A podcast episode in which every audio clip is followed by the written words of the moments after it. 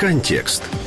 Серед причин розлучень українці нерідко вказують розбіжність політичних поглядів. Прикметно, що у такому випадку суд розлучає пару відразу, не залишаючи їй місяць на можливість для примирення. Наприклад, згідно з даними держстатистики, житель Києва подав на розлучення після 23 років у шлюбі через розбіжність у поглядах на окупацію Криму. Ще одна причина розлучень зрада чоловіка або дружини.